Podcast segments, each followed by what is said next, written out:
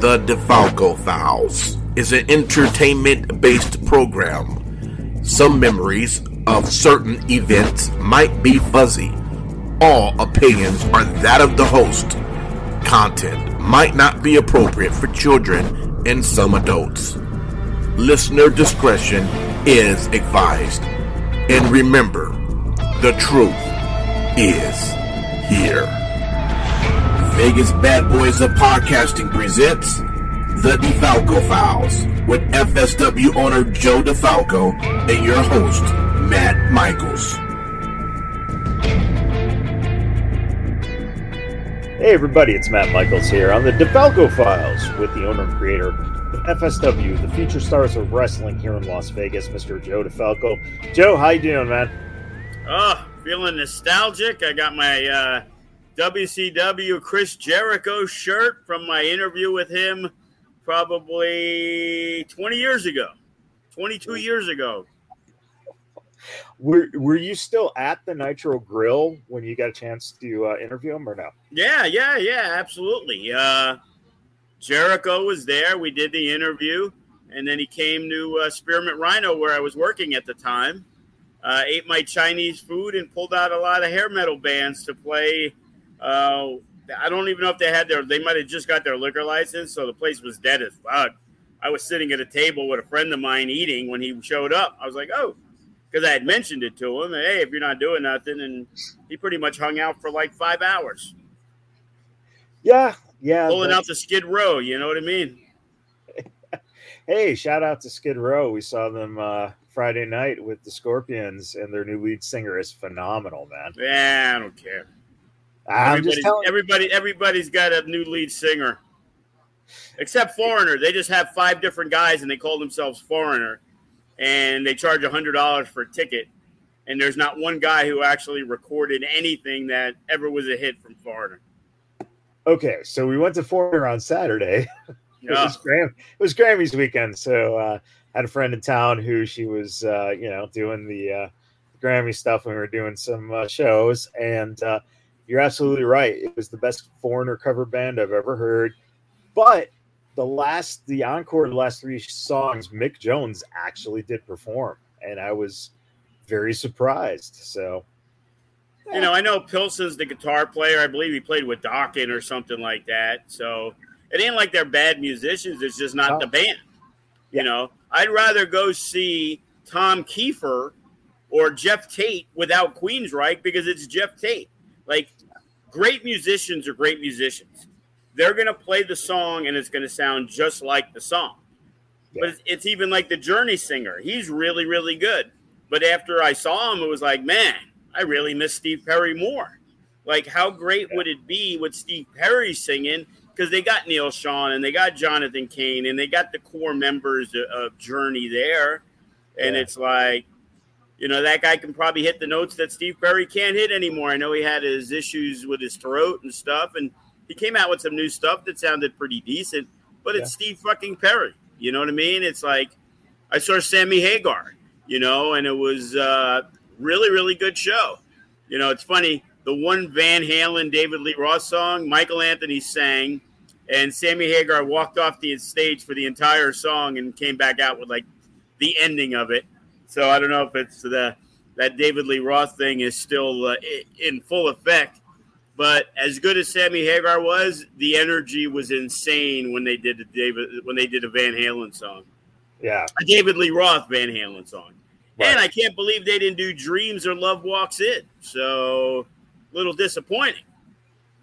I th- you know I think you should uh, I think you should email and uh, complain. Like I you should get know. I'm telling like you. Percentage back from the ticket. Like, hey, you didn't play this. I want my three bucks back. You know, Dreams is like one of the best songs in Van Halen history. I'm like, and Sammy Hagar sang it, so Yeah. why wouldn't he? You know, he played long. You know, he did. He he sounded good. It was like I had to go look it up. It's like dude's like 72, 74 years old. It's like, damn.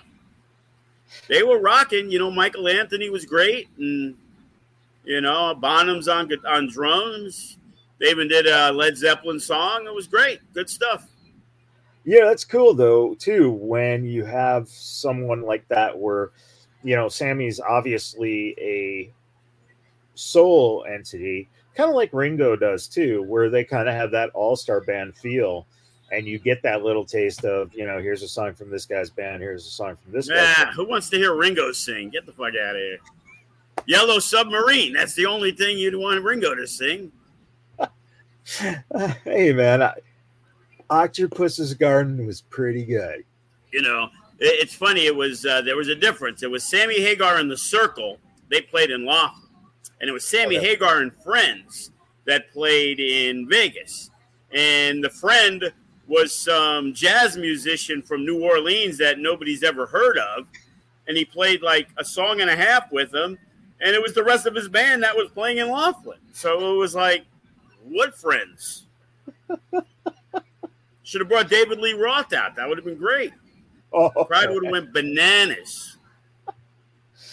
Uh, which uh, which era are you? Uh, are you a David Lee Roth Van Halen guy or a, a Hagar Van Halen? Ah, I hated Sammy Hagar going to Van Halen because, and the sound was totally different. But I'll be the first one to say, man, Van Halen or Van Hagar, as we used to call them back in Right. the day, Yeah. they had great songs. You know, there, there- there's no denying that the legacy of Van Halen continued. You know, they made the, the they, they quickly fixed the big mistake of Gary Cherone in the band, kind of like when uh, Motley Crue tried to bring in that Corabi guy. Yeah, And they did that one song that uh, Motley Crue had with him that was actually pretty good, but David Lee Roth was the man, you know, and it was like Hagar replacing him. It just seemed like he was the guy always trying to weasel in somebody else's band because I remember uh, Journey had some issues, and then Sammy Hagar played with Neal Schon, like they were trying to do some stuff, like he was going to be the new singer of Journey. It's like, motherfucker, get your own band. You were in one, you quit and started your solo career. Now you're trying to get back in already established bands. yeah, But kudos, you know, uh, for not being the biggest Sammy Hagar fan. I was like, oh, yeah, that song. I forgot. Oh, yeah. So, you know, most of the songs I knew. So he had a lot of songs. I'll give him credit. That band was great. yeah. That's good to hear. Um, and again, this is uh, the DeFalco Files special Grammy edition. That's uh, right. You know what I mean? Well, the Grammys was like, who are these people? Like, what? yeah, starting to feel the age kick in. I'm like, you know, I'm a DJ, and it's like I know of Jon Batiste, but album song of the year, uh, and then Silk Sonic, get out of here! It's like a '50s remake song. Leave the door open. Like, wow, what an original, what an original, great song that is. So I suppose you're not paying the. Uh, I'm I'm assuming three hundred dollars a ticket for uh, Silk Sonic coming to Vegas. N- not even close. Even if Bruno Mars is opening for them, I'm not going. Oh man, Trying to Um, get Duran Duran tickets. I was in line. Fucking nosebleeds were three hundred dollars. It was like, what the fuck? that was disappointing because I I I've never seen them. I'd love to see them, and um, I saw them in their heyday, 1984. The uh, I think it was what Seven in the Ragged Tiger or something like that. yeah, That was like their their first real big album when they really broke out. yeah, yeah. That and man, what a you know you know that concert is just stacked because you know they got like twenty or so songs that you you hear the first few notes and you're just like oh yeah yeah this is good Yeah, at least. Yeah, they they they've had so many hits. It's crazy. They have a new song out. It's pretty decent. Yeah, I haven't I haven't heard the new uh, the album yet, but it's surprising because they're putting out the the new album and uh, Tears for Fears put out a new album too. Yeah, I checked out that because I listen on the Sirius. Uh, the one song I liked the best out of all of them was the new Def Leppard song. Was actually really good. Oh wow, I didn't know that that came out. I gotta gotta catch that. Uh, one of my favorite bands to see live, Def Leppard. Man. Uh, yeah, I, I finally saw them with a buddy of mine at Planet Hollywood a couple of years ago, and they were tremendous. So yeah, they have a new song. It's called Kick. I think it's like you know an added track on like their hey buy the box set for three hundred. You know. Yeah. Uh, let's see. Uh, final question on music. Uh, when you think of uh, just recently here, we got uh, Taylor Hawkins passing away with the the Foo Fighters. Um, were you ever uh, into uh, Nirvana and the Foo Fighters? Never a big fan of Nirvana. A couple songs here and there. Uh, recently, I went to actually see the Foo Fighters when they played, and I had posted. You know, I, I know some of their songs, a good amount, whatever. Wasn't aware of Taylor Hawkins at all. And then he came out and he sang a song, the Queen song, that was tremendous. And Grohl played on the drums. And despite them being, I guess you could say, an average band for me, you know, not the, the greatest, that was one of the best concerts I think I've ever been to in my entire life, you know. And it was, and it was, I guess you could say now at this point, it was surreal because at the Hagar concert, all of a sudden Bonham started doing the same thing. Hey, oh, the whole uh, Queen thing that Taylor Hawkins did. And my wife's like, well, what are they just copying what the Foo Fighters did? And then it was like literally the next day, the guy died that we were just talking about. You know what I mean? And it was like, wow, that's it, it's crazy sometimes the world. That's that's nuts. Um, you know, speaking of, and before we kind of get into uh, what's going on with FSW coming up here this week, um, you know, Taylor, Taylor Hawkins passed away at 50. Um, and, you know, the, the guy has spent half his life on the road essentially. Is there any parallels that you see in what happens sometimes with rock performers and what happens sometimes with wrestlers in terms of, you know, that kind of lifestyle on the road and addictive personalities uh, and potential, you know, pain, opiates, hard drugs, liquor. Is it just kind of that um, that lifestyle that leads to potentially some of these premature deaths? Well, I think it has to because as artists that they are, you know, it was there was a reason, you know, it wasn't made up in uh, 2000 BC, sex, drugs, and rock and roll. You know what I mean? That that kind of came with it. And in the, you know, in the 80s, it became really prevalent in the wrestling world. So it was pretty similar. The groupies and you know, I remember going to the Nitro Grill. Not sorry, not the Nitro Grill. After their shows at the MGM when uh, WCW came to town, there was a circle bar at the MGM Right. And I saw numerous wrestlers, you know, leaving with some young ladies. You know, probably he was walking her to the bathroom or something. You know, you don't ever want to judge anything like that. Or maybe he was joining her in the bathroom. Who knows? You know, but back in those days, that that's how it was. And we saw a lot of the greatest of all time, you know, pass away. You know, you watch a clip of something and it's like, oh shit, that guy's the only one alive out of those eight you know, and you got a Survivor Series match, and it's like, oh, he's dead, he's dead, he's dead. Mean Gene's dead. It's like, wow, there's like nobody left, and it's it's crazy because in wrestling, there's far less, I guess, mainstream people than in the music business, right? Where there's thousands and there's new people day by day by day by day, and it was, you know, finally started getting tired of listening to uh, you know the 80s on 8 and the new wave 33 channel because just because then now they play those songs as if they were brand new and you hear them all the time. So i kind of drifted and then i got to like the uh, the 90s stuff that i was always a big fan of. And it was like if you look a lot of those those grunge bands chris cornell nirvana alice in chains linkin park you know the list goes on and on offhand i can't yeah. think but it's like looking at the the lead singer Stone Temple Pilots. It's like some of the biggest bands in the 90s. Yeah. All the lead singers are all dead. And in most cases it's been, you know, suicide or overdose. Yeah. You know what I mean? And it's like, wow.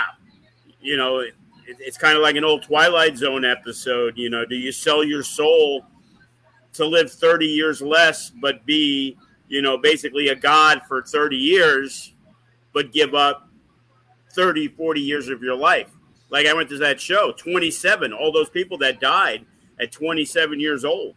You know, it's mind boggling everything that a guy like Jimi Hendrix had done, and he was only 27. Right. You know, and Janis Joplin. I mean, I wasn't the biggest fan, but I knew my mom used to dig her, you know, and I know some of the songs, and she had a great voice. And it was like Jim Morrison. Like, man, how many records do the Doors have?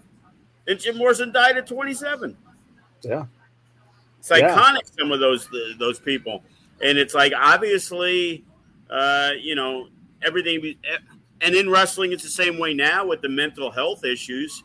Right. But obviously, you know, for people that don't have it, like uh, like myself, you know, when you're growing up, you know, toughen up, toughen up, you know, things like that.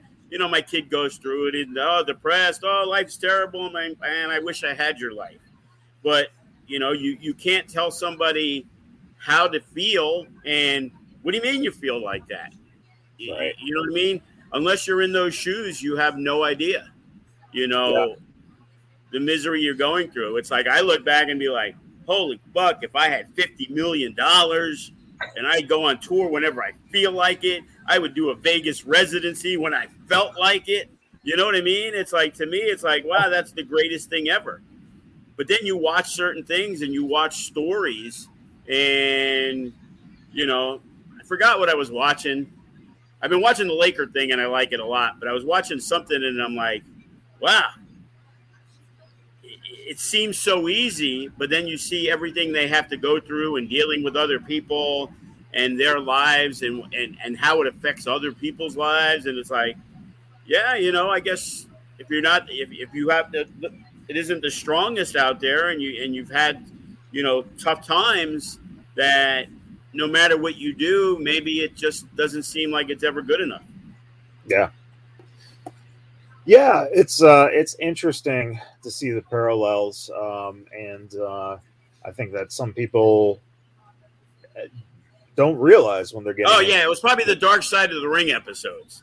I was oh, watching yeah. some of that, and the Kerry Von Erichs and the stuff that was going on with the Chris Benoit and, and all the wrestlers, and I was just like, wow, you know, yeah. you just think, hey, you know, you you just show up and you make a ton of money wrestling for WWF and, and everything's fucking great. And it seems yeah. like, you know, nowadays it's so much better because there's so few shows. You know, they're not on the road all the time, right. you know, unless they're doing a European tour. So they get to spend a lot of time at home, a lot of time with the family. You know, guaranteed contracts means I don't have to show up fucked up and have to wrestle and hope I don't get hurt any worse because I got to put food on the table. So, yeah, and it's coming from that mentality, like you mentioned, of the uh, kind of that suck it up. It, it's not just mentally, but physically too. So it's you know, in, in some ways, it's very good to see the the idea of uh, you don't have to try to quote unquote keep your spot as you you know had to do back in, in the territory days and in the 80s uh, and in the 90s a little bit. Um, it, it's just really nice to see that there's an understanding now and an active trying to uh, prevent other things from happening uh, to you know some of these guys. Um, scott hall i think wwe helped him uh, it was what about five times or so when he went into uh, rehab, and you would have never seen that, you know, thirty years ago, where it was like, yeah, you haven't worked w- with us for years, but we'll pay for your rehab, and that's amazing. Yeah, even even Moxley when he was working in AEW after he left. So, yeah, you know, there's so many things WWE you got to give credit to, and some things, you know, what you see is what you see. You know, you talk about WrestleMania because I know we'll talk a little bit about that. You know, maybe we'll transition to a little wrestling. Yeah. And you know, but I sat and I actually watched the, the Hall of Fame, and it's like I don't care how good AEW does. WWE is just at a different level. Now, if you want to watch pure wrestling and cool stuff, yeah, AEW, Ring of Honor, things like that, awesome. But just the whole presentation of everything WWE wise is just, you know, again at another level. That's a, it's a billion dollar company for a reason, you know, and they're not selling it on, you know, the wrestling anymore. It's the entertainment. I never seen more people be going crazy over fucking Johnny Knoxville. You know, I watched the match. It was entertaining and everything. Oh, the greatest comedy match of all times. And I was like, okay, if you say so, you know, but it's like those guys are national treasures. You know, Wee Man came out. What, what a fucking pop he got. My only concern was where's fucking Steve-O? Like they would have went nuts if Steve-O got involved. I think you know, and that's that's a good question. I I worked with Steve-O.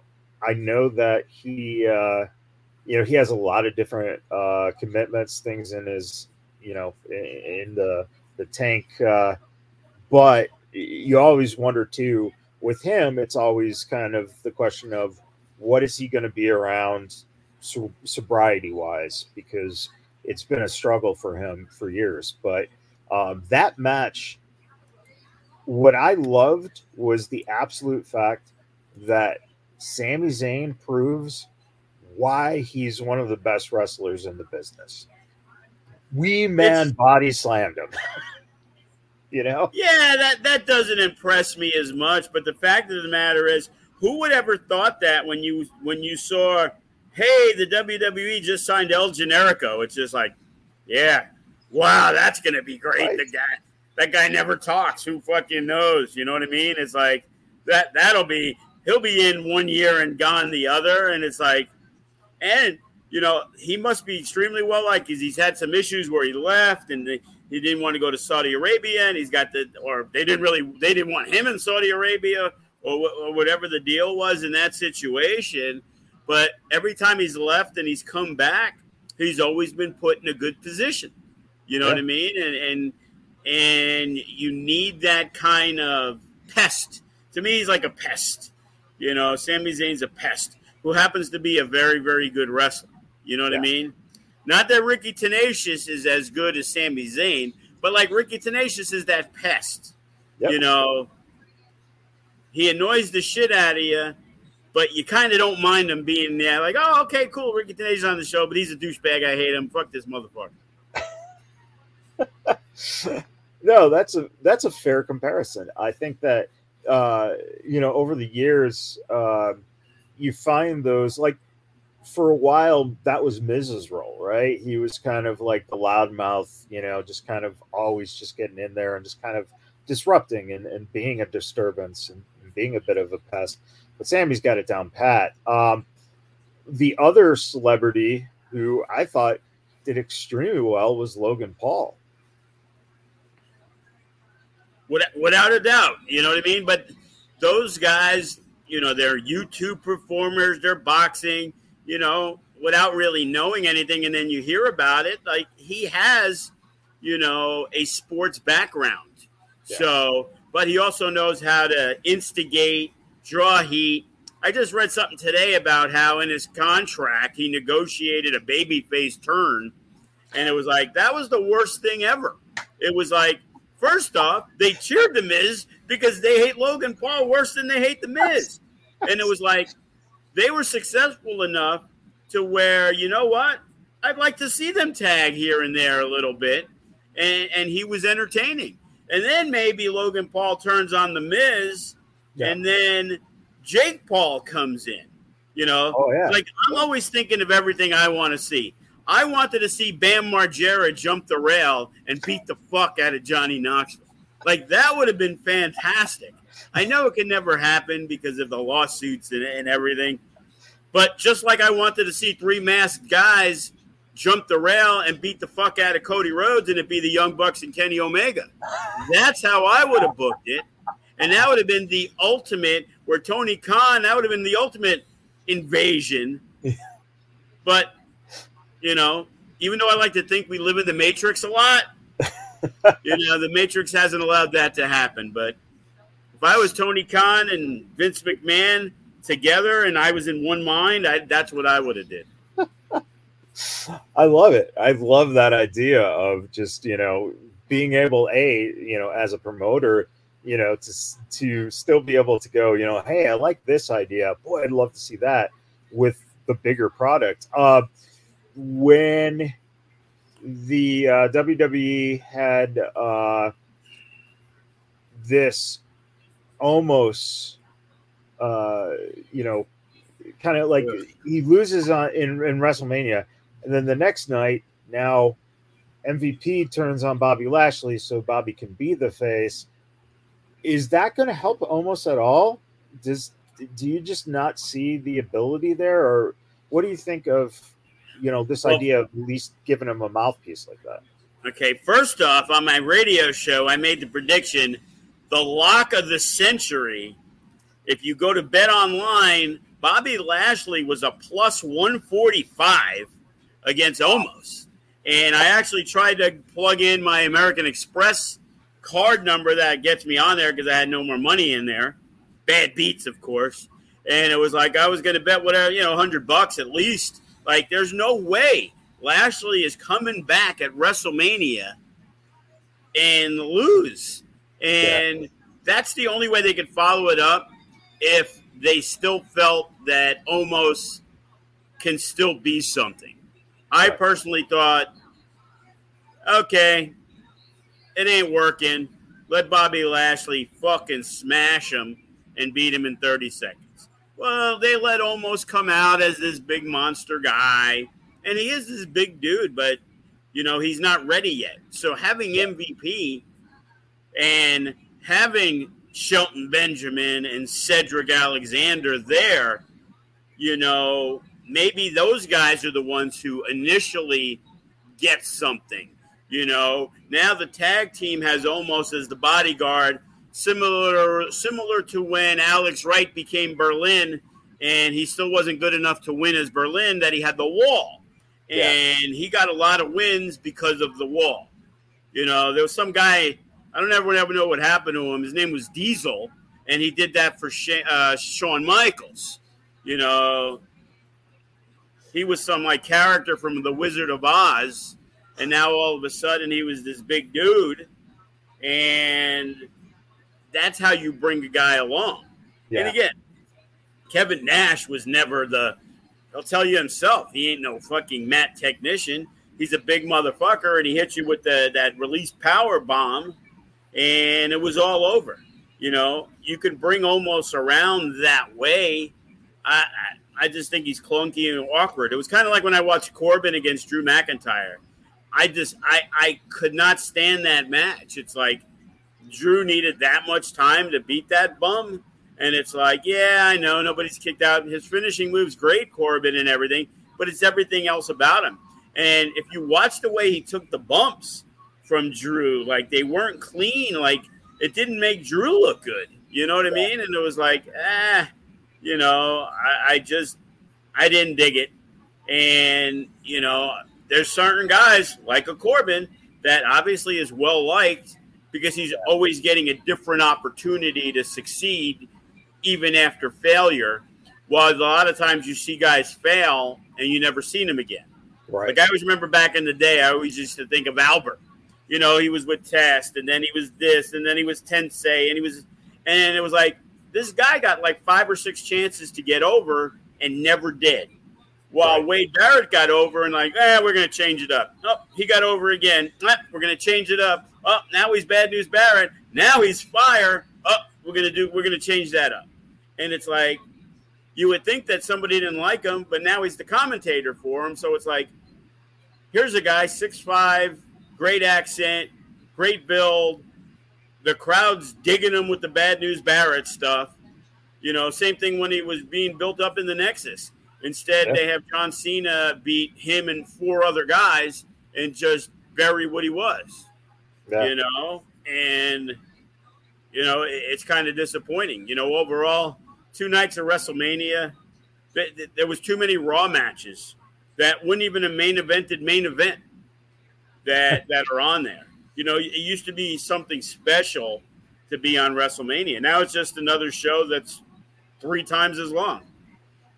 Um, with you know, the, the like you said, the production value. The you know, I think that that's something that is definitely uh, a hallmark of what they're able to do in terms of WrestleMania. Um, with the matches, was Charlotte Ronda the best match of the night or the the two days? Uh, I've never heard anybody else say that but you. That was one of the few matches I didn't see. I thought with the atmosphere and the way everything was, I really enjoyed, and I, I'd be the person that I admitted I could care less that Cody Rhodes came in. But man, he got that AJ Styles Royal Rumble pop when he came back, and everybody knew he was coming back. And but you know, there was always that little slimmer. You know, you never saw any any spoilers earlier in the day. Oh, Cody Rhodes, he was seen at the right. hotel. He got off the plane. You know, but match was excellent. And again, it's also easy to have a great match when you have 50 false finishes instead of five. So it's like, oh, oh, you know, after a while, it's like, oh, okay, well, you know, maybe three less minutes would have been okay, you know. And Lesnar and Reigns, we've seen it before. Was it good? Of course. Reigns is Reigns is the best right now. You know what I mean? And it's Absolutely. like he's really, you know, taken that character and you know again out of respect you're starting to see it now where his lead he's getting this legion of fans back to where they're digging what Roman Reigns is doing. You know, how could you not? And Lesnar, man, I've never seen him with so much of uh, smiles on his face. Like you would think if you walked up to him you know, at the bar after the show, he wouldn't punch you in the face. You right. know, he probably would, but he actually makes it seem like he's approachable these days. Right. Yeah, he seems like the guy you want to have a beer with at the bar now. You know that uh, it's it's it's a great you know to, to to be the Canadian cowboy essentially. It's all right. Um, and by think- the way, Scott Steiner's speech was fucking horrendous. By the way. Like you had four minutes, as Rick said, you took three of them, and you told that Randy Macho Man Savage story about the fucking cows. Like what the fuck? Like I love me my Scott Steiner what the fuck crazy speeches, but that was just terrible. yeah, yeah. Uh, you know, I it's always uh, it's always it was worse than Vince McMahon's stunner. You know what I'm saying? Oh, oh. But you know what? Vince couldn't take that 25 years ago, so it's kind of kind of funny.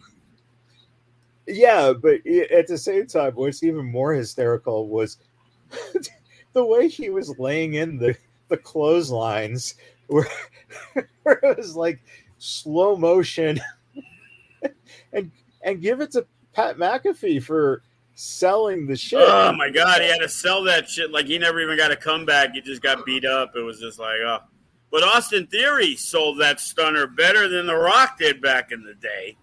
You know, Dude, Austin Theory is, you know, I think I see, I think I see Sepha, Austin Theory, so uh, uh, Braun, and Gable uh, Steveson. That's your new four guys that are going to be your future. Four horsemen, brother. Dude, I, I, I, I'm excited when I think of those guys. So, um, it's going to be interesting to see. Uh, final question on matches. Um, I know you. No, we're not done because we got to oh. still talk about Ring of Honor. We're two oh, FSW champions. We will. We will. No, no, oh, no. Okay. I, I, just want to talk about the WrestleMania of the show oh. itself. One last question the AJ Styles Edge match. Did you feel that that match was, as you said, kind of uh, a raw match, or was it uh, a feel? Because it was two guys that I was really looking forward to seeing go at it, and it seemed like the crowd was into it, but at the same time, it feels like there was something that was just kind of missing. Sometimes you try too hard. I think they tried too hard to steal the show, and and then the ending was flat. Like, oh, okay, he's looking at him. Spear, yeah, okay. It's wrestling. We got to believe that. Finally puts AJ Styles away. Yet Edge is able to kick out of three fucking Styles Clash. Get the fuck out of here. Like, that's suspending belief. I, I didn't at that point. Yeah. You know what I mean? And the aftermath, that's cool. If Edge has a stable of some of the younger guys, which limits his work, but it still puts him on TV all the time because the man can talk. You yeah. know, the man can still wrestle. But at his age, you don't want him wrestling on every show. So yeah. being there, kind of like MVP, he can still work, but he yeah. adapted into the role that he was in. And when they made uh, Shelton and Cedric a good tag team, there was a lot of work for MVP. He was kind of like Braxton in the faction. You know what I mean? He, yeah. You know, he did a lot on the outside, but when you needed the six man tag, you know, Braxton was the guy in there. He was still yeah. capable, but his job was to make sure Fresco and Watson and now Ice were protected. So, yeah. you know, now does Lashley go beat up MVP? Like, big deal. He should. That guy's the manager. Yeah. You know? Where does Lashley go? Continuing the feud with Omos? It's just like, uh, dreadful. Well, yeah, and we'll probably see that. That will be the WrestleMania Backlash, you know, match between those two, most likely. And final, final question: uh, Steve Austin, Kevin Owens. Is there anyone better than Kevin Owens for something like that? Because it was fantastic for what it was. You know, obviously, like he's a guy everybody expected to jump ship to AEW because if you look at Kevin Owens, he's probably not the guy high on Vince McMahon's radar. And obviously, the few years that he's been there, you know, I was going to say three, it's probably closer to five he's been there now, you know, because time flies these days. But obviously, Vince took a making sure that he spoke to Kevin Owens specifically about the contract negotiations. And if somebody like a Vince McMahon says, I want you here, I'm pretty sure you know you're going to get taken care of. Yeah. So in that situation, you're getting taken care of, you're making a lot of money, you are still on the biggest platform in professional wrestling. I guess you got to take it. You know, yeah. because we, we've seen, look at the guys who've gone to AEW. You know, the big show, big splash. He, ha- he has to beg for a match in his hometown on AEW Dark you know, Christian, he, he's basically become a manager for the uh, Jurassic Express. Adam Cole, who? You know what I mean? It was like they gave him a title shot way too quick. And it's like, you know, there's just too many guys, you know. Yeah. Obviously, Moxley and Jericho and, and Danielson, Jay Lethal. Thank God he shows up on Ring of Honor. You know, they put him in like two high profile matches, made him lose right back down the card. So, yeah. as great as Kevin Owens is and as tight as he is with the Young Bucks, you know, where do you go? He feuds with Moxley. Moxley beats him, and now he's back on AEW Dark. While yeah. in WWE, he knows his place. He knows yeah. for a fact that he is going to be sniffing around the main event and working the best guys in the world and making millions of dollars to do it. So, you know, well, that's a that's a good transition into uh, the new Tony Khan version of ROH, uh, being that it's his first uh, show as owner and apparently Booker as well. Uh, so, hey, why wouldn't you? I would book it. Yeah. I'd love to book that. There's so much talent that you can use there. You know, any idiot can book that show. My kid could book that show. I'm not saying he's an idiot. I'm just saying. But it, you know, it was ready made. You know, you're using yeah. the stuff. You know, we knew Toa was gone, but we didn't know anything. My, you know, I was sitting at home on the computer, and all of a sudden Joey sends me a screenshot, and I'm like, "Holy fuck, it's Toa!" And then all of a sudden, it's Cage, and it's like, you know, obviously Tully Blanchard, big fan of FSW, scooping up two of our former champs like that. Yeah, no kidding, right? It's always got his finger on the pulse. You know, uh, I, am sure Scott uh, Hosey must have Scott told Hosey, yeah. about us. Yes. Yeah. I was going to say it's got to be Scott Hosey's uh, influence. Yeah. Um, you know, it, it seems like this is going to, knock on wood, this is going to be a pretty cool opportunity for guys like that who really shouldn't be lost in the AEW shuffle, but are going to get this opportunity. I'm very interested to see Wednesday uh, what they do in terms of uh, Samoa Joe. Going, he's going to be there uh, at Dynamite. I personally would love to just see him as the like the the shining star of ROH, kind of build that, you know, a little bit around him. Um, but you got uh, Gresham, uh, I believe, won the uh, the championship. It was Gresham. Yeah, he was last time going to win it when he wrestled Bandito, but Bandito caught COVID and couldn't make the show. So, right, he held so, on to it, or they told him the, you know, to me it almost seems like, hey, let's set this up for down the line. But Gresham, you know, just from what I was reading and things earlier, I pretty was sure he was going to be part of anything that Ring of Honor did, and you know, it, it's interesting because if you look at up and down the card, the Red Titus is the the the really homegrown Ring of Honor guys, they all lost, yeah. and you know the AEW the the ROH guys who succeeded, they were the ones that were also AEW guys, and yeah. it seems like it's really going to be out with the old in with the new, using the crew. You know, obviously uh, Toa and and and Brian Cage they didn't bring them in there for a one off on Ring of Honor. So right. the question becomes again when they're going to do a show. Hopefully, not on AEW weekend when we're running. That would be uh, kind of irritating. But, you know, we'll see. But, you know, they, they got the core talent of the Ring of Honor fans. You know, that's the AEW fans. They, they kind of drifted over. Well, now they can drift back and still see the Young Bucks show up with the Briscoes. Yeah. You know, that hasn't been done in, you know, I know it has to have been done in Ring of Honor because they were there for so long, but yeah. it would be fresh to me because it's been so long. Yeah, and it's also interesting too that I, I don't know what Ring of Honor's um, television status is. We haven't really heard anything about that. Um, but it makes it interesting on the fact that, like the Briscoes, well, it seems as if someone in Turner put a kibosh on the Briscoes in AEW itself. But now that he owns AEW, he can use those guys in ROH. Yeah, I also read that uh, Impact was looking to bring them in as regulars. So it's going to be interesting to see.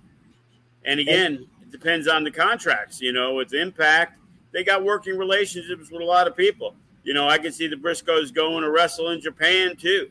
You know, they're they're commanding big dollars. You know, I talked to them and I was just like, "Holy shit, really?" And it's like, man, out of my price range. Is is Daddy Briscoe still? uh Is is their dad still kind of their uh, go to for managing them essentially? Not that I'm aware of. I know uh, I talked to, uh, I'm not even sure, I think it was Jay that I had hit up through Kenny because I had his number from years ago when we talked. And I remember we were at the old Boulder Highway School, and I thought they threw out a crazy number like 500 each or something. And it was like, boy, I'd eat that up right now. I signed them like 12, 12 shows a year. now I might not be able to get him for one. Oh man, it's it, but that goes. It's amazing to show how their persistency in that brand and product literally brought them from that number those years ago to where they are now, and that goes to show. And I think, you know, Jay Lethal, like you were saying, is is the other guy between the Briscoes and Jay Lethal, I think that's a great foundation. If you bring in Samoa Joe, you could have uh, Danielson show up and wrestle some matches on ROH. You know, using that thought of the lineage to kind of keep people engaged. Well, you know, it, it, was when WWE bought WCW. They really missed the boat on it. Even though they didn't have the TV deal with Turner, I'm pretty sure they could have got a deal on USA or whatever and made it like its own entity and have that. So then when you did have Clash of Champions, you know, now it was fucking, you know, Stone Cold against Goldberg. You know, yeah. now when you want to unify the title at WrestleMania, hey, that's a big fucking deal. But instead, yeah. you know, they, they, they basically raped and pillaged and just picked out the scrapes of WCW and never really let it have a chance to succeed. You know, if you look at that WCW crew, you know, Eddie Guerrero and Benoit and all those guys came over earlier with the Filthy Animals, with Saturn and stuff. But DDP didn't come in for a while, and he did as the Undertaker's wife stalker. And Booker T was the only one who came in right off the bat and got put into a good position, but he lost. And Scott Steiner finally came in and he lost. And Chronic came in and they got fired, you know, which is crazy because The Undertaker talks about his boy, Bryan Clark. I heard he put the kibosh on Chronic because for whatever reason, like I, I thought they were a pretty decent tag team. I was, yeah. you know, uh, Crush and, and Adam Bomb, like they were comparable workers. They were over in WCW. Don't know what happened. And, yeah. But everybody they brought in was after the fact, you know, because of the buyouts and, and all the other stuff. They weren't put in a great position because, you know, unfortunately, they're not going to pay Disco three quarters of a million a year that he might have been able to get from WCW. You know what I mean? And right. it's like, yeah. oh, whatever it was, you know, those guys were getting good guaranteed contracts. Yeah. So they all took the buyout and got their money to, sit at home. They're wrestlers who take poundings day by day by day. Hey, do you want 400,000 to sit home or do you want 400,000 to go on the road 300 days a year? Yeah. You know, when you're 37, 38, 39, DDP 48, you know, Sting, you know, they could add Sting and Undertaker at WrestleMania the next year. And, you know, that money you would have paid Sting to stick around instead of the buyouts and stuff, you, you would have got your money back right there. Yeah. Yeah. It's, it was an interesting uh, time and it's going to be interesting to see what Tony Khan does with ROH. Um, it already though seems like it's a different company yeah. that Tony Khan owns. Yeah, you know what I mean. And it's probably nowhere near reality, but it's the perception. And yeah. Undertaker stole my line. Perception is reality, but I'm pretty sure other people have had that line before me. And the perception is Tony Khan's the new kid on the block you know, here's a guy, uh, he bought Ring of Honor. When he says he's going to keep it a separate separate entity, oh, I believe it. When Vince McMahon says I'm going to keep it a separate entity, his track record says bull fucking shit. You know, you will you never want to let that guy get over. Yeah. That you didn't create, which was interesting to me because Cody Rhodes comes back and gets put over one of their main guys. Yeah. If Cody Rhodes beats Roman Reigns, I can't believe in Vince McMahon's mind he isn't saying, well, that just shows AEW is bigger than WWE because their mid card champion is now our world champion and beat the guy who nobody else on our roster could beat in three years.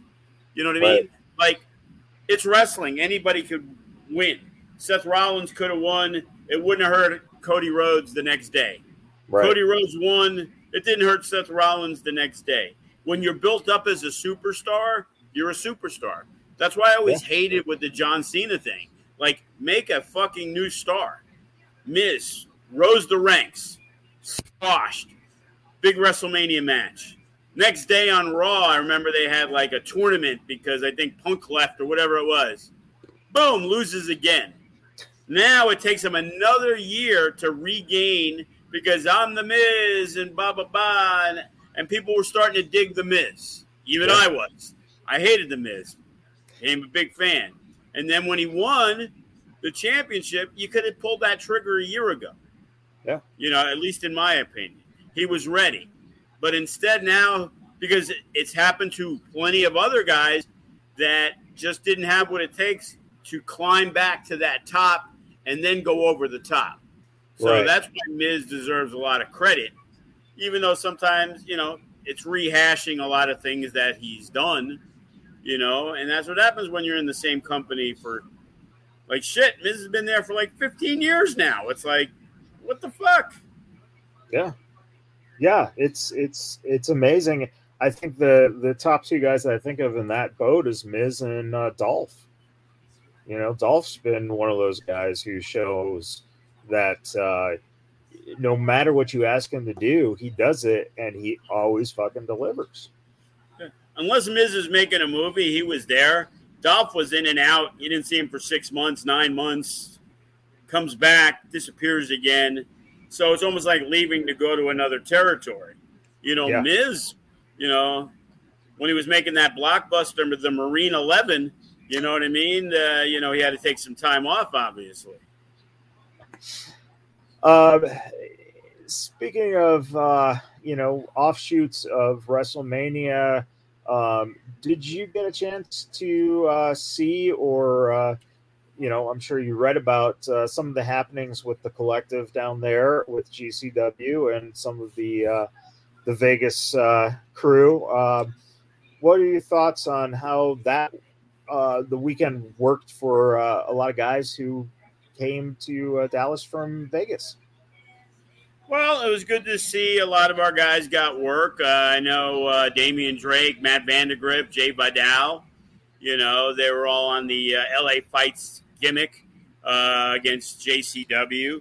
Uh, Jordan Cruz got on there, was in part of that match. So it was good to see a lot of familiar faces you know, again, the problem is there's was 89 shows. Right. So when there's 89 shows, you know, I saw Funny Bone post some stuff that he was uh, involved with, you know, getting carved up on his back, and you know, my good buddies at No Peace who still haven't paid for the venue when they used it on our show, but eh, it is what it is. I thought they were out of business. People had said, so I guess they made a uh, huge comeback. But well, it's, it's always great to see you know. But the problem is with all those shows, you do see a lot of empty seats at a lot of them. Yeah. And is it worth losing the money you're going to lose? Did you get that value back? I'm not too sure. Uh, you know, GCW obviously they're they're the kings right now.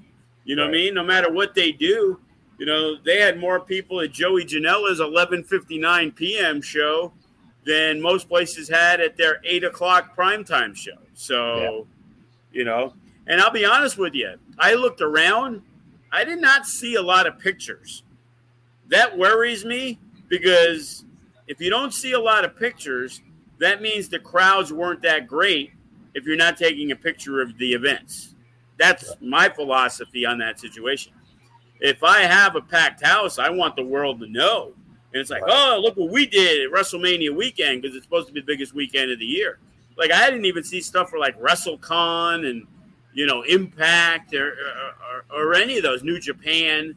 Like I know Joey watched it, and um, you know, he had said uh, that he didn't see that many people at the New Japan show. So I don't know, wow. you know. But again, I did not see a picture from Bloodsport, other than you know Royce Isaacs and Tito posting a picture, but it wasn't like a picture of the crowd; it was a picture of them in the ring. So, you know, yeah. hopefully, uh, all the wrestlers got what they wanted out of it. You know, I was talking with Callahan about it, and he just felt the same way I did. That, especially with 89 shows, it's not as special. Everybody goes down there, and now people just get thrown on a show. It's kind of like at the CAC you know, you used to you used to mean something to be able to be put in the battle royal, and it's like, oh, you're a worker. Oh, okay. You know, you used to have to like show up and wrestle in front of Les Thatcher and know what the fuck you were doing. You know. Yeah, I found that out. I was offered. uh so someone heard, "Oh, you trained? Do you want to be in the battle royal?" I'm like, nah, guys, that's cool. um, so focusing in on uh, this week, we have uh, Future Shock coming up here on Saturday. Um, it's uh, 5 p.m. start time. Uh, 6 p.m. 6 p.m. 6 p.m. Sorry about that. Um, what have we got uh, going on with uh, that show in terms of? I know Jay Vidal's on it. Uh, what have you uh, announced so far, and is the card set?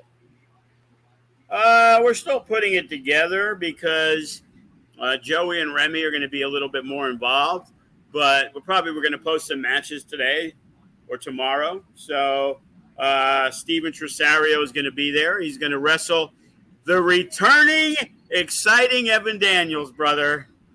He so, is finally coming back, huh? He is finally coming back. Remy, Remy put the call in.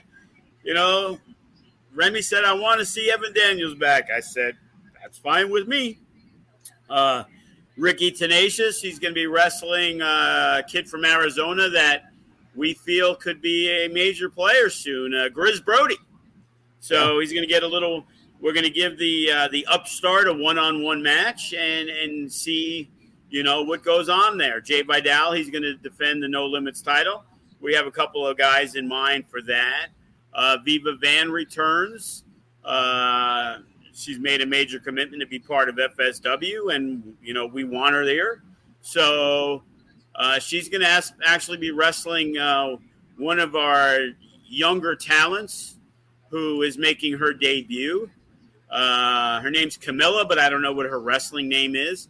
You know, she came to us from Florida. She trained a little at the 3D Academy and uh, t- took some time off, came back here, took some more time off, but she's been back and we feel uh, the time is right to give her a, an opportunity, you know, in, in that situation. Uh, the Suavecitos will be back together. Nice. Uh, a guy that we saw, he's got his tag team partner, uh, Surza, uh, who tag teamed at uh, our last event in a six man. Uh, people seem to be very high on. He will be there also. Uh, so, you know, as I said, you know, still trying to uh, you know, fill things up. Uh, Oliver Canaday, who made his debut against Sinn Bodhi uh, last Future Shock, and who also brought with him probably half the crowd, uh, definitely have found a spot for him, you know, on that show. So, you know, just just stay tuned to the Facebook. Hopefully by tomorrow or later tonight, you know, we're gonna have uh, you know some information regarding you know the matches as, as usual. Tickets are only twenty dollars for front row on that one. So and uh, I believe fifteen for general admission. So and you know, take advantage of it. See some great younger talent. Yeah, and if you uh, are not in the Vegas area, um, remember FSW Network six ninety nine a month, and you get Future Shock, you get High Octanes, you get all the back catalog. Uh, it's a great value for that price. Let me ask you, um, just saw a post uh, yesterday from Eli Everfly, and it looks like he's taking a little time off. Uh, does that because he's the number one contender for Jay's belt, right?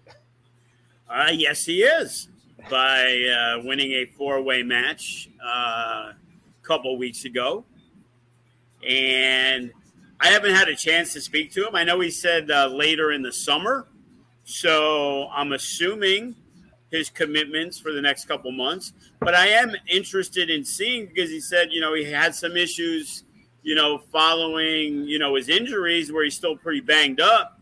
And yeah. it's like, well, I don't want him to risk something that if you're still banged up and in June you're not going to wrestle anymore for a while, well, why are you wrestling in May? You, yeah. you know what I mean?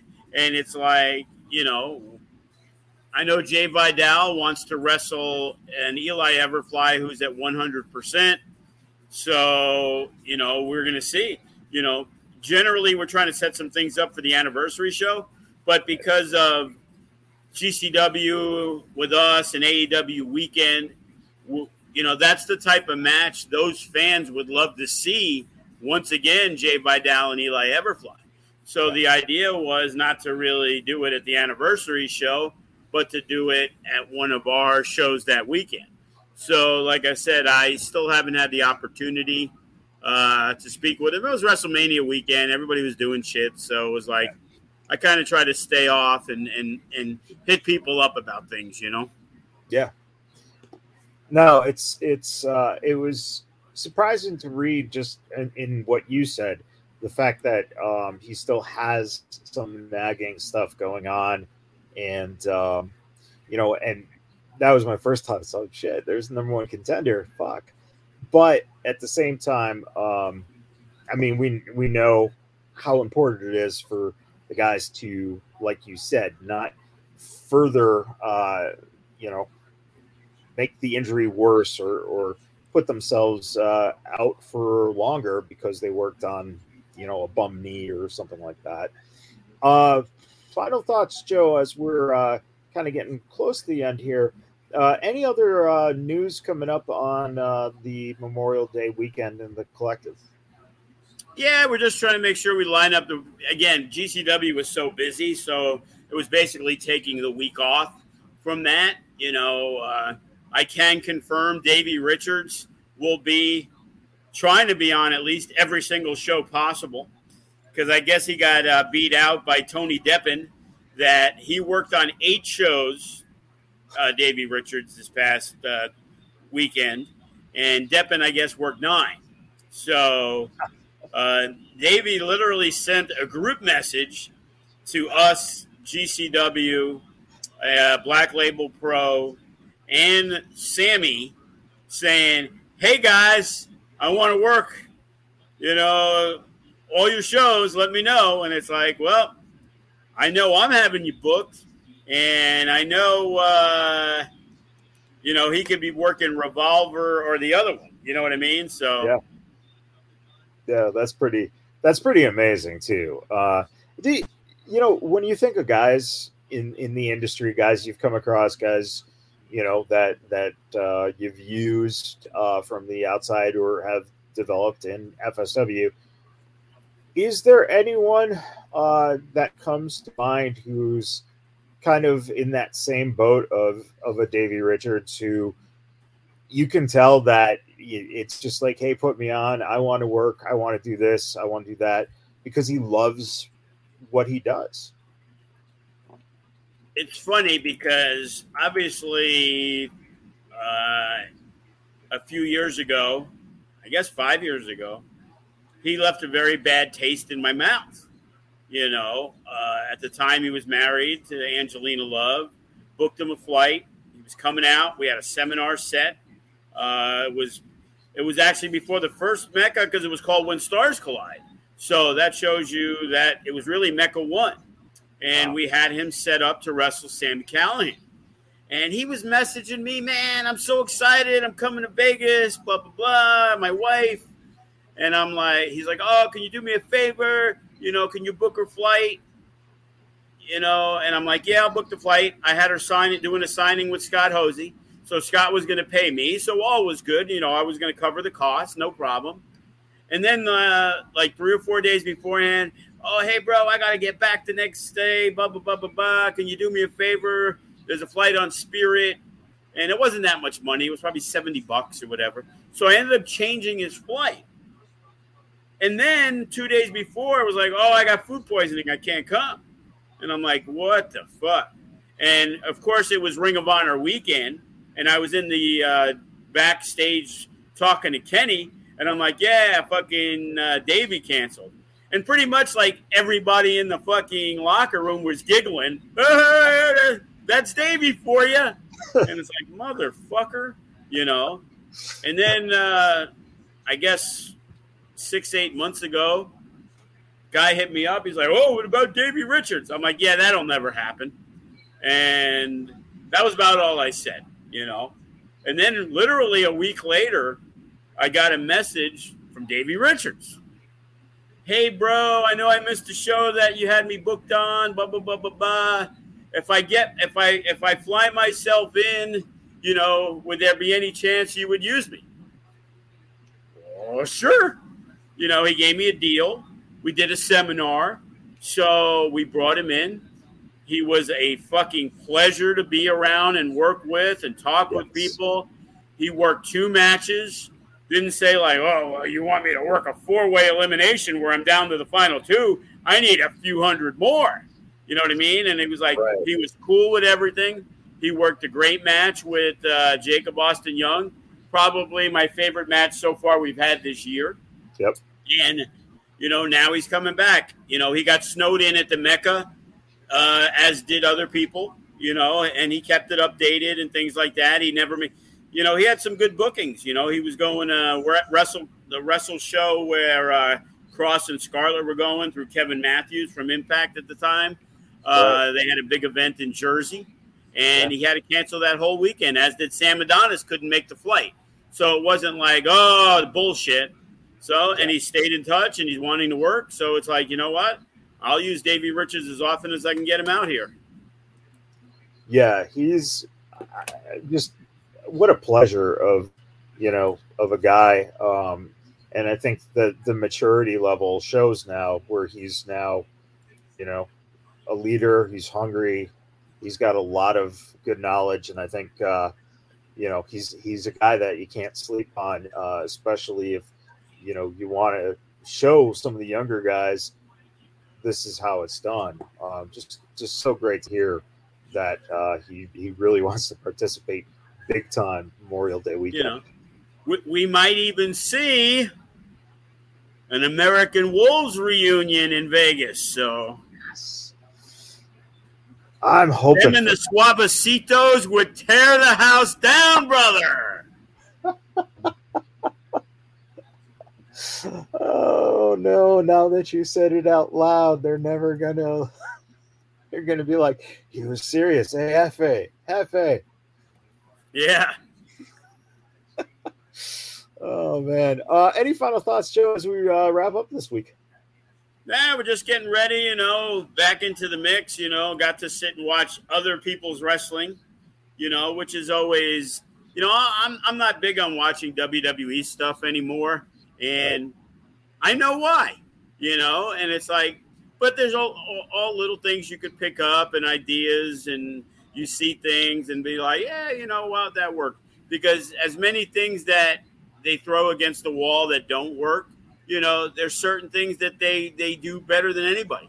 You know, right. I, I think that Roman Reigns turn and where he's at now has been one of the best things in professional wrestling. You know, over the last couple of years. Now, we all said it years ago, like just turn this motherfucker heel. But you know what? It's like I do sometimes where people think, oh, should have pulled the trigger, should have pulled the trigger. And I'm like, yeah, I just don't think they're ready yet. And then when I do do it, you know, because all the young guys, if you pull the trigger three weeks out of training, they think they're ready. So it's like, you know, you have to you have to feel it. it it's your company, and these guys are representing your company. And yeah. it's the perception again, the perception of what people on the outside who are fans and part of the business think, you yeah. know? So, you know, and then we use it to our advantage when we say, but look at the legacy of the champions of future stars of wrestling.